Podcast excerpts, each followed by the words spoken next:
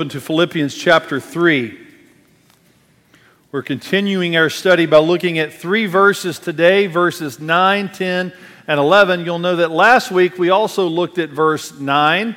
So we're going to pick up again with verse 9 today and just look at three verses. Philippians chapter 3, verses 9, 10, and 11. If you would, please stand in honor of the reading of God's holy word. Hear now the written word of the living God. And be found in him, not having a righteousness of my own that comes from the law, but that which comes through faith in Christ. The righteousness from God that depends on faith, that I may know him and the power of his resurrection and may share in his sufferings, becoming like him in his death, that by any means possible I may attain the resurrection from the dead. The grass withers and the flowers fall, beloved, but the word of our God stands forever. Pray with me, please. Heavenly Father, thank you for your word. Holy Spirit, take it and implant it into our hearts and our minds. Open our ears to hear, but Lord, may we not only be hearers, but doers of thy holy word. If there's one here who doesn't know Jesus today, we pray for that one, that you would draw him or her savingly to yourself. In Jesus' name we pray. And all God's people said, Amen. Please be seated.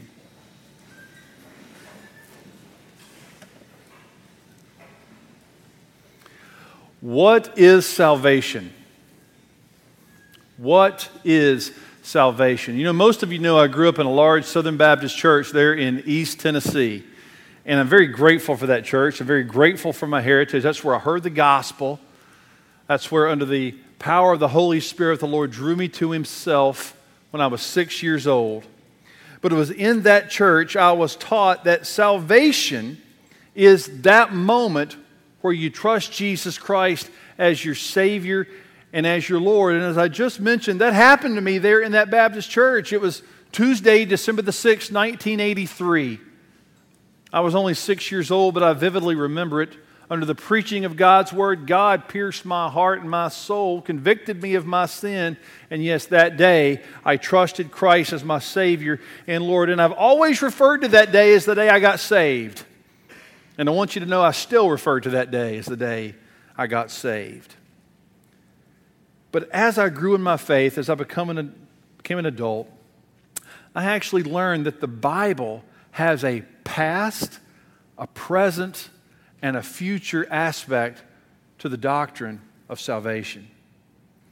You see, the Bible actually teaches us that for the Christian, he has been saved, he's being saved, and he will be saved. You might say, Adam, what are you talking about? Let me explain what that means. You know, as you read the scriptures, the pages of the New Testament, specifically the writings of the Apostle Paul, Paul teaches us what's called an order of salvation. That is, a specific way in which God works out his plan of salvation in the hearts and minds of people. And within that order, the Bible teaches us three key doctrines it's the doctrine of justification, of sanctification, and then thirdly, glorification. Let me give you some examples of each of these from the Bible because, first of all, the, the Bible teaches us that for the Christian, there is a past aspect of salvation, it's your justification. Our brother Daryl read from Ephesians 2 8 just a moment ago. It says this For by grace you have been saved through faith. Paul told Timothy, Timothy, you've been justified by his grace. There's a, something that was in your past. When you came to know the Lord, that was your justification. But then presently, there's your sanctification. It was just a couple weeks ago, our brother Ladd stood right here from this very pulpit and preached to us Philippians chapter 2, verse 12, which says, Work out. That means presently, work out your salvation with fear and trembling. It's called sanctification. Paul talks about it in 1 Thessalonians 4.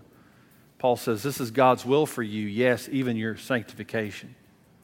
But then, thirdly, there's a future aspect called glorification.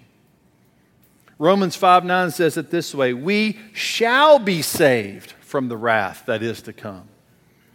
That he who began a good work in you will be faithful to complete that. That's what Paul said earlier in this book, right here in Philippians.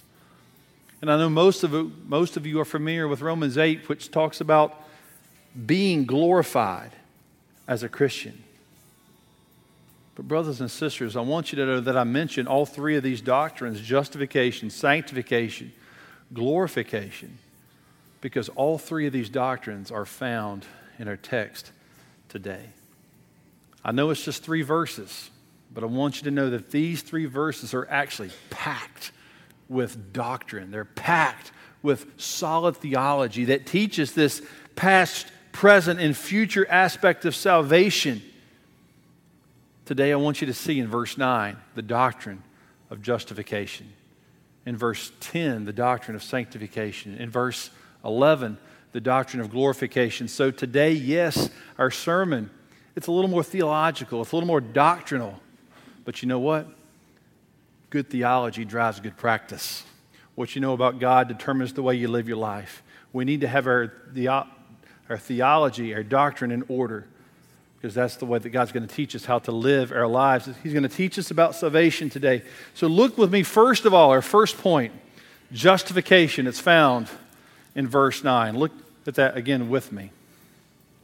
The Bible says, and be found in him, not having a righteousness of my own that comes from the law, but that which comes through faith in Christ. The righteousness from God that depends on faith. When we talk about justification, that has everything to do with righteousness. In fact, the word righteousness is the root meaning of the word justification. So take a trip with me back to last week if you were here last week. If you didn't, if you weren't here, I'll try to catch you up. But last week, we talked about how oftentimes in life people try to make themselves righteous. They try to justify themselves by their own good works and their own good deeds. In fact, in the context of this chapter right here in Philippians 3, we learned about the false teachers, the Judaizers. Do you remember them? There was this, this group of people who came in and they changed the gospel of grace, they changed it into a heresy of good works. The Judaizers said that you must follow the law of Moses. Specifically, the Bible, they, they, the, the Judaizers said you must administer circumcision. You must observe special days. And yes, you really just need to obey the whole Mosaic law to be saved, to make yourself righteous before God. Well, we know that Paul was familiar with the Old Testament, wasn't he? He was a Pharisee. But Paul had been changed by the Lord Jesus Christ. And when he heard about this, when he heard about this heresy going on in the Philippian church, he picked up his pen and he began to write. And last week we looked at his argument. And for the sake of argument, what did Paul do last week? He assumed the validity of the Judaizers, but he did that only to show its absurdity. You see, the Judaizers thought they had gained a righteous standing before God because of their assets. Remember that last week? We talked about assets and liabilities.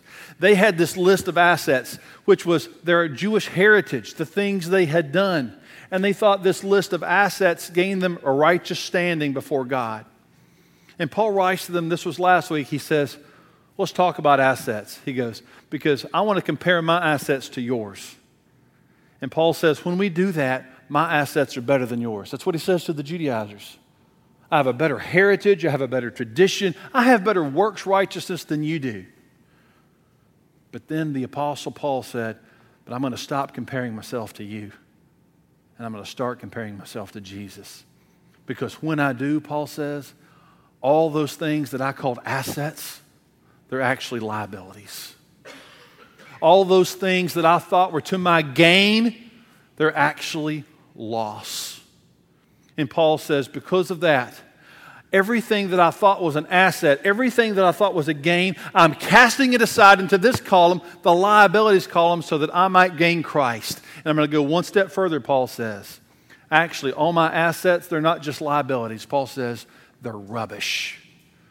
If you look back, verse 8 calls them rubbish, which literally means manure. He recognized that his own deeds before God were rubbish, like manure before a holy, holy God. You see, Paul recognized his own sin nature, his own failings, his own brokenness, and that no matter what he did, he could never save himself. He realized that the wages of sin, it's death. And he could say along with Isaiah, even if he brought his very best, they were like filthy rags to a holy God. So we learned last week that a person cannot make himself righteous by his own assets. But, beloved, if that is true, if you can't make yourself righteous by your own assets, how, how then can a person be justified? How then can any of us be declared righteous, which is what justified means? How can we be declared righteous by God? The answer to that question, brothers and sisters, has everything to do with the Lord Jesus Christ. And we started this conversation last week. We learned last week that Jesus Christ is the eternal Son of God being fully God, he decided to step out of glory and come all the way down to where we are and to take on our humanity without losing his divinity. And in Jesus, we see the God man. And Jesus lived on this earth and he battled temptation just like you and I do every single day. Yet the Bible says he did it without sin. He was perfect, he was completely righteous. In fact, Romans chapter 5, verse 19 teaches us that Christ full, completely fulfilled the righteous merits of the law. He never made a mistake, and that is something that you and I, we just couldn't do. And then Jesus, being completely righteous, he went to the cross and he died for our sins. You know, that whole list of liabilities that all of us have, that whole list of sin, that whole list of shortcoming, the Bible says all of that, it was put on Jesus. It was charged to his account. It was imputed to the Lord Jesus Christ. You see, God says without the shedding of blood, there is no remission of sins. That's why Jesus died. He died, beloved, for our sins. But the Bible says he was buried. And three days later, he rose without them. He had defeated our sin. He had separated them as far as the east is from the west. He conquered them. And he now says to us, You can have the forgiveness of sins, not because of anything you have done, but because of what I have done for you. Jesus died on the cross for our sins. That's the good news, isn't it? Isn't that the gospel? But I want you to know something that we didn't talk much about last week. That's only half of it. You see, when you study the doctrine of justification, the fact that Jesus died on the cross for your sins, that's only half the story. Let me tell you part two, the rest of the story. You see, the Bible says not only can we have our sins forgiven, but that you and I can be declared righteous by God on the basis of Christ's righteousness being imputed to us. Now, you might say, wait a minute. Adam, you've used this word imputed twice now. What in the world does that mean? It's so important that you understand the doctrine of imputation because there's no justification if there's no imputation. Here's what I mean. In my wallet, if I can get it out, there's no money. No. Uh-huh. My son Jack runs up to me this morning. First thing he says, Dad, can I have a dollar? No. I don't have any money. but in my wallet, I have this is a debit card. Maybe you have one. It's a Wells Fargo debit card. Maybe you have one connected to your checking account. Now, every time I use this card, something goes on my account. I can go down to Exxon and I can buy $40 worth of gas, and I put this in the machine. There's a $40 debit to my account, right? It's something negative, it's something that I owe. To impute means to charge or to reckon there is a $40 charge onto my account that's negative. It means I owe it. It's a debit, right? So impute means to charge. But I could also take this card down to Wells Fargo. Let's say it's my birthday and I received a $50 check in the mail. I go down to Wells Fargo, I sign the check, I scan the card, I put in my PIN number, and I make a deposit. That's a credit, isn't it? It's something positive, something of gain to my account. So there's been $50 imputed positively to my account. So to impute means to charge or to reckon, and you can have something negative, you can have something positive, you can have a debit, you can have a credit. The same is true in salvation. And let me explain. I call this the great exchange. On this side, you have a sinner like me or like you, a person who has fallen short of the glory of God. But on this side, you have the God man, Jesus Christ who, as we've already learned, was absolutely perfect. He was sinless. You know the story. The Bible says that the sins that belonged to this person were charged to Jesus' account, right? Jesus died for our sins. They were imputed, they were reckoned to the Lord Jesus Christ. That's the debit. He took all the bad stuff, everything bad, everything wrong with me, Jesus took it. But the Bible also says that the righteousness of Christ, the righteousness that he merited, that can be imputed to us. And that you and I can be declared righteous by God, not because of what we have done, but because of what Christ has done for us. Yes, Christ will take your sin, but he also wants you to take his righteousness, to have that imputed righteousness in your life. But how do you receive this gift? How do you receive this great exchange? The Bible says it's by faith. Look at verse 9. And be found in him, not having a righteousness of my own that comes from the law, but that which comes through what? Faith. Faith in Christ. What is faith? It is believing upon the Lord Jesus Christ. It is trusting in Him and in Him alone. That Philippian jailer asked Paul, Sirs, what must I do to be saved? Believe on the Lord Jesus Christ, and you'll be saved. Beloved, when I was six years old at Tennessee Avenue Baptist Church, I trusted the Lord Jesus Christ for salvation, and that's the day I was justified. That's the day I was saved. Let me ask you a question Do you know that you've been justified? I'm not asking you if you remember a time or a date or a place. I just happen to do that. I don't think you have to do that.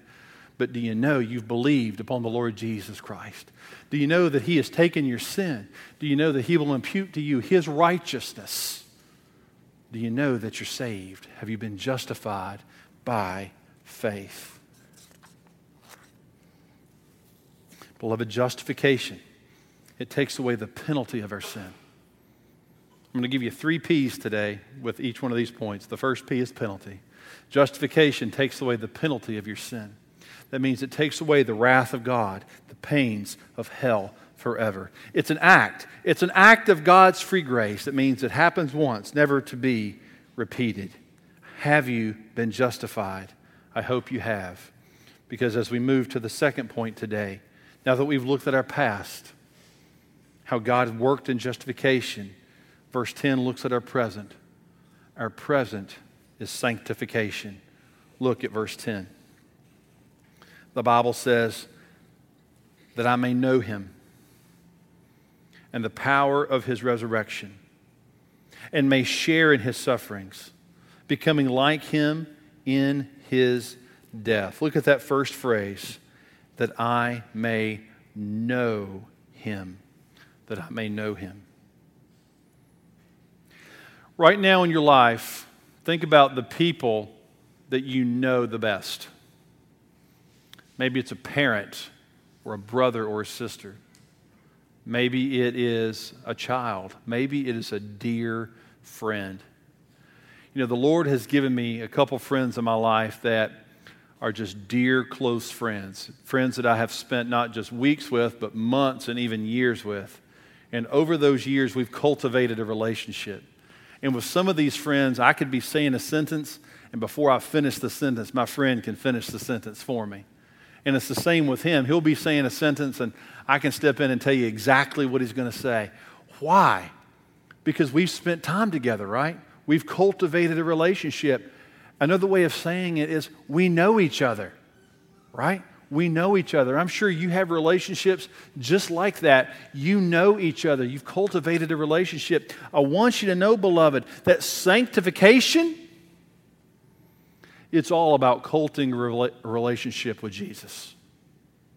It's all about knowing Him on a personal, daily, weekly, monthly, yearly level. It's about being set apart unto God. Not just saying that you like Him, but saying that you're going to follow hard after Him. As Peter would say, it's growing in the grace and the knowledge of the Lord Jesus Christ. So, if sanctification is cultivating a relationship, if it's growing in grace, how do you do that? How is a believer to be sanctified? You know, the Word of God teaches us the answer. The means of which we are sanctified, the Bible, first of all, it says it's the preaching and the worship of God. The Bible teaches us in, Hebrews chapter 10 it says we should not be in the habit of forsaking the assembling of ourselves together. We should not be in the habit of skipping Sundays, this gathering, as we call it here at Redeemer. We gather because the Lord teaches us to gather, and we gather to worship Him together as a body of Christ. We worship Him in song and in prayer. We worship Him through the preaching of the Word. We gather together on Sundays to do that. That is one of the ways that you are going to grow as a Christian, to cultivate that relationship. But secondly, you also need a personal devotion to His Word. The Bible says of itself that all Scripture is God breathed. That means it's coming out of the lungs of God. Think about a conversation that you have with someone. There's air coming out of that person's lungs when he talks to you or she talks to you. There's air coming out of your lungs when you talk to that person, right? All scripture is what? God breathed. This is coming right out of the lungs of God. That's what it means. And it's useful for teaching, rebuking, correcting, and training in righteousness.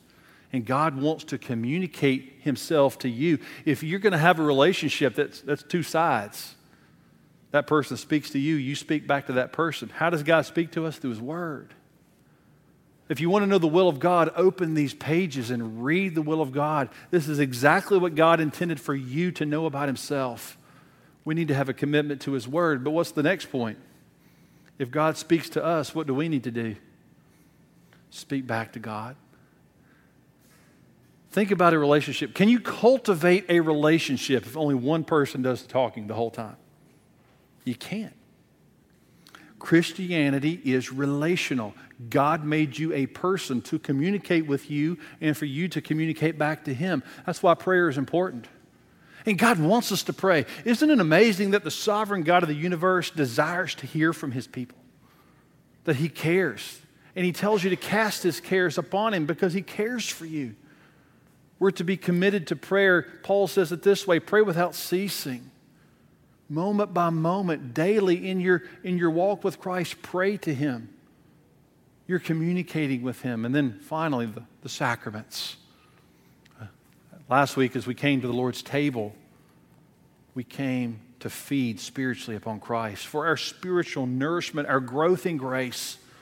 It's a time to confess our sin. It's a time to have our zeal and our faith increased. It's a, it's a time to dwell with the Lord Jesus around his table. Our catechism says it this way In sanctification, God renews us in the whole man after his image and enables us more and more to die to sin and to live unto righteousness. Know, the Apostle Paul, when he wrote to the Corinthians, this is 1 Corinthians uh, chapter 3. When he wrote to the Corinthians, he actually admonished them for their lack of sanctification. Let me read to you the first two verses of chapter 3 of 1 Corinthians. He says, But I, brothers, could not address you as spiritual people, but as people of the flesh, as infants in Christ. I fed you with milk, not solid food, for you were not ready for it. And even now, you are not ready. Let me tell you a story. About 12 years ago, because Brock's almost 12, we had our first child. August 5th, 2005. And I was a rookie. I had never been around babies in my life, did not know what to expect. And man, do they need a lot of milk. A lot of, a lot of Similac for us. My dad, my dad's here today. He's visiting uh, from Tennessee. My, my dad is, uh, he worked in office sales. He sold office furniture to one of the local hospitals in the area. And through that relationship, he, he developed a, a good relationship with one of the people at the hospital who said, who said Troy, I, I know your son just had a child. I want to give you some samples of Similac, and you can send them to Charlotte. And for those of you who've had kids, you know how expensive that stuff is, right? I mean, that was like a gold mine. He, he, he would bring up these little two bottles, these little, little two ounce bottles of Similac. You know what I'm talking about? You just take the lid off and put the top on a sticker right in the baby's mouth he would bring me stacks of that. So all this Similac was, was in my house. I remember Brock would drink like every two to three hours. He's, he's on the bottle, right? He's on the bottle. So as a baby, he was drinking all this milk, but then we get to rice cereal, right? And then you start smashing up veggies, you know, smashing up bananas and letting them eat the bananas. And then you get to that first solid food, maybe some Cheerios or you know, some, some hard foods, some Cheerios or Puffs, whatever the, the latest thing is. But over time, you see this development, this growth, right? From, from milk to smashed food to, to small solid food. And then, and then later, you're finally ready to pull out the chicken and the pork and the steak. And you watch your child go from, from drinking milk to, to eating meat. And before you know it, you're paying all this money for him to have a full meal at a restaurant, which I did last night. I couldn't believe how much Brock ate last night at the meal. He's eating a full adult, he's, he's way past the kids' meal. And I'm thinking to myself, wow, did, did you see this growth, right? Physically, it's easy to see growth. He goes from drinking milk to eating meat. Paul picks up that argument and says it should be the same thing spiritually. It should. When you first come to know the Lord, you're like this infant, this baby who's drinking milk. You have the Similac in your mouth. But you shouldn't stay that way your whole life. There should be a progression. You should go from eat, drinking milk to eating solid foods. And he admonished the Corinthians here. He goes, You should be eating the milk or should be eating the meat, but you're still, you're still drinking the milk of the word. Beloved, it begs the question of all of us Are we getting the spiritual nutrition that we need? Are we getting worship, word, prayer, and sacraments? What's in your spiritual pantry? Is it still stacked with Similac? Or are you eating the meat of the word? Healthy organisms grow, and sanctification is growth in grace.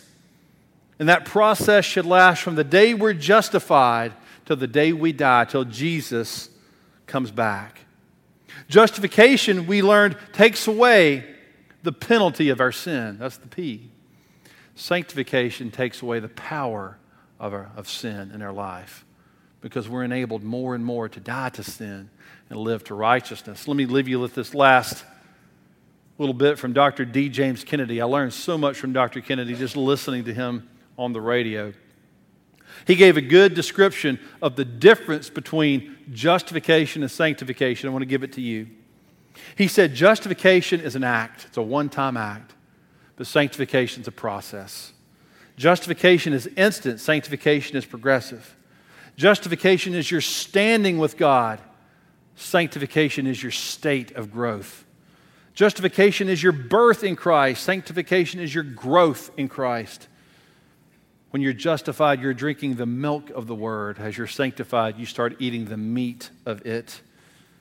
Justification is coming to Christ. Sanctification is following after Christ. And as we've already said, justification removes the penalty of sin, sanctification removes the power of sin. So we've seen the past, we've seen the present. Let's look at that final aspect of our salvation, our glorification. Look at verse 11.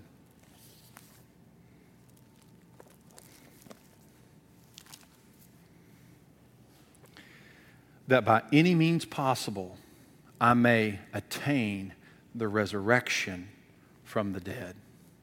The resurrection of the dead. Beloved, as believers, we are presently waiting on something. We're waiting on the return of the Lord Jesus Christ. Do you remember the beginning of the book of Acts, what the angels told the disciples? He said, This Jesus who was taken up from you in heaven, he's going to come back in the same way you saw him go. Even Jesus said to his disciples, I go to make a place for you, and if I go to make a place for you, I will come back and receive you into myself, that where I am, you may be also. Jesus is coming back.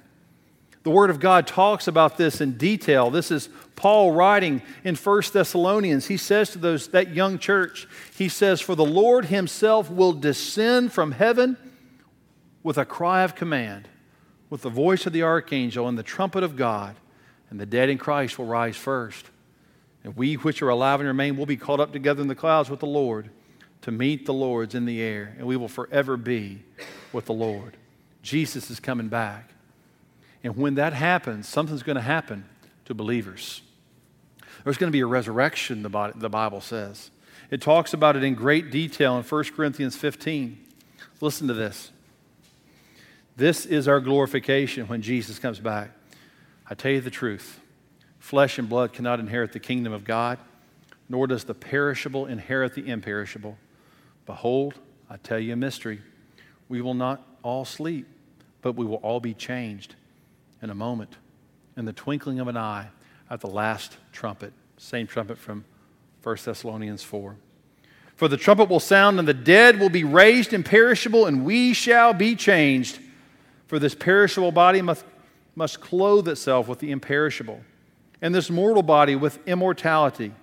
When the perishable puts on the imperishable, and the mortal the immortality, then shall come to pass the saying that is written Death is swallowed up in victory. O death, where is your victory? O death, where is your sting? The sting of death is sin, the power of sin is the law, but thanks be to God who gives us the victory through our Lord Jesus Christ. Beloved, what the Bible teaches is when Jesus comes back, these old mortal bodies, bodies that get sick, bodies that break down, bodies that struggle with sin, they're going to be changed into an immortal body. These perishable bodies are going to put on the imperishable and death is going to be swallowed up in victory. And the sin, the sin, justification took away the penalty of that sin, sanctification takes away the power of that sin, but glorification is going to take away the presence of that sin. And it will be no more. The Lord Jesus Christ does that for us. You see, in the Christian life, there is a now but a not yet theology. What I mean by that is right now we're justified. Right now we're being sanctified. But one day we wait on a not yet. We wait to be glorified and we anticipate the second coming of the Lord Jesus Christ. The Catechism says it this way At the resurrection, believers will be raised up in glory, and they shall be openly acknowledged and acquitted in the day of judgment and made perfectly blessed to the full enjoying of God for all eternity. So, as we close this morning, I want you to see past, present, future. So, first of all, let me ask you these questions about the past. Can you look into the past and see your justification? Have you trusted Christ by grace through faith? Have you been declared righteous by God on the basis of your sin being imputed to Christ and his righteousness being imputed to you? There is no justification without imputation. Have you been justified? Secondly, are you being sanctified? Are you cultivating that relationship with Jesus? Are you growing in the grace and knowledge of Christ? Is worship, the word, prayer, and sacraments, are they part of your life? Those are the means by which we grow. And a good question to always ask what's in the pantry? What's in the pantry? Is it milk or is it meat? And then, thirdly, do you look forward to your glorification? Do you anticipate the second coming of the Lord Jesus Christ? And maybe even more importantly, when he comes, will he find us? faithful. God has called us to be faithful in our walk with Him. And we thank Him for justifying us. We thank Him for sanctifying us. And we look forward to the day where He will glorify us with Him.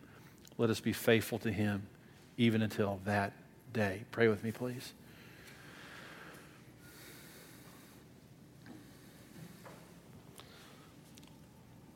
Lord, it's amazing that in three verses of the Bible you pack so much of the order of salvation into a text. God, we thank you as Christians for justifying us today, for declaring us righteous.